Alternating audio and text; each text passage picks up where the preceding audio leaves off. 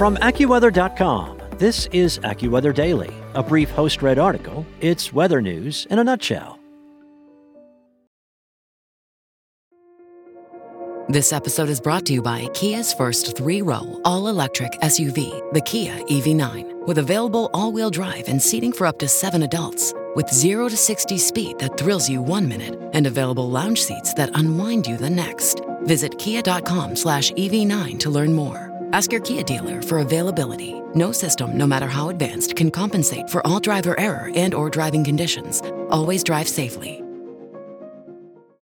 AccuWeather meteorologists are warning that the upcoming Atlantic hurricane season is setting up to be supercharged. There are two key factors that have AccuWeather forecasters sounding the early warning of a potentially supercharged season the return of La Nina, and historically warm water across the Atlantic Ocean. The current El Nino pattern that is in place is forecast to transition into a La Nina pattern during the second half of the hurricane season.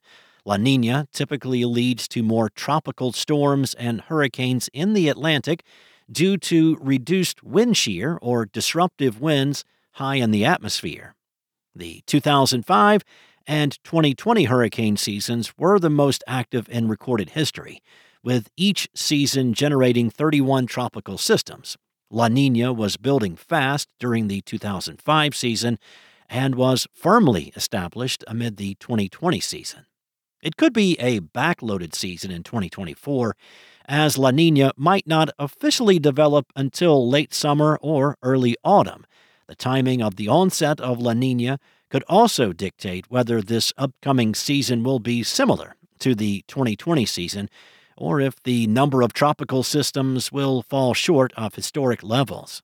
Still, residents along the Gulf Coast and Atlantic seaboard should remain vigilant, as there is a risk for a system to develop before the official start of the hurricane season on June 1st. This has become more common in recent years, with a named tropical system developing before the official start to the season in seven of the past 10 years. Warm water is the fuel for hurricanes, and all signs are pointing toward potentially record shattering warmth across the Atlantic hurricane basin during the summer and fall.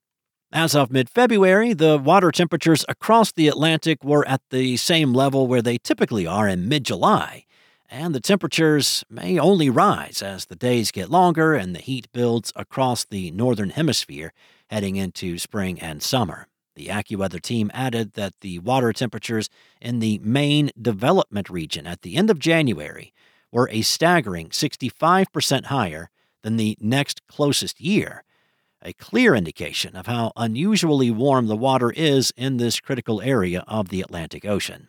The combination of building La Nina and historically warm water will lay the groundwork for a blockbuster season.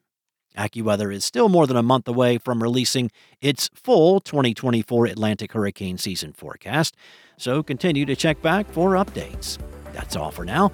More articles like this, including a possible severe weather outbreak coming to the central U.S., and more snow on the way for the Northeast. You can find those articles at AccuWeather.com and for your local forecast at your fingertips. Download the AccuWeather app. Enjoy the rest of your day, and I'll be back tomorrow with more weather news.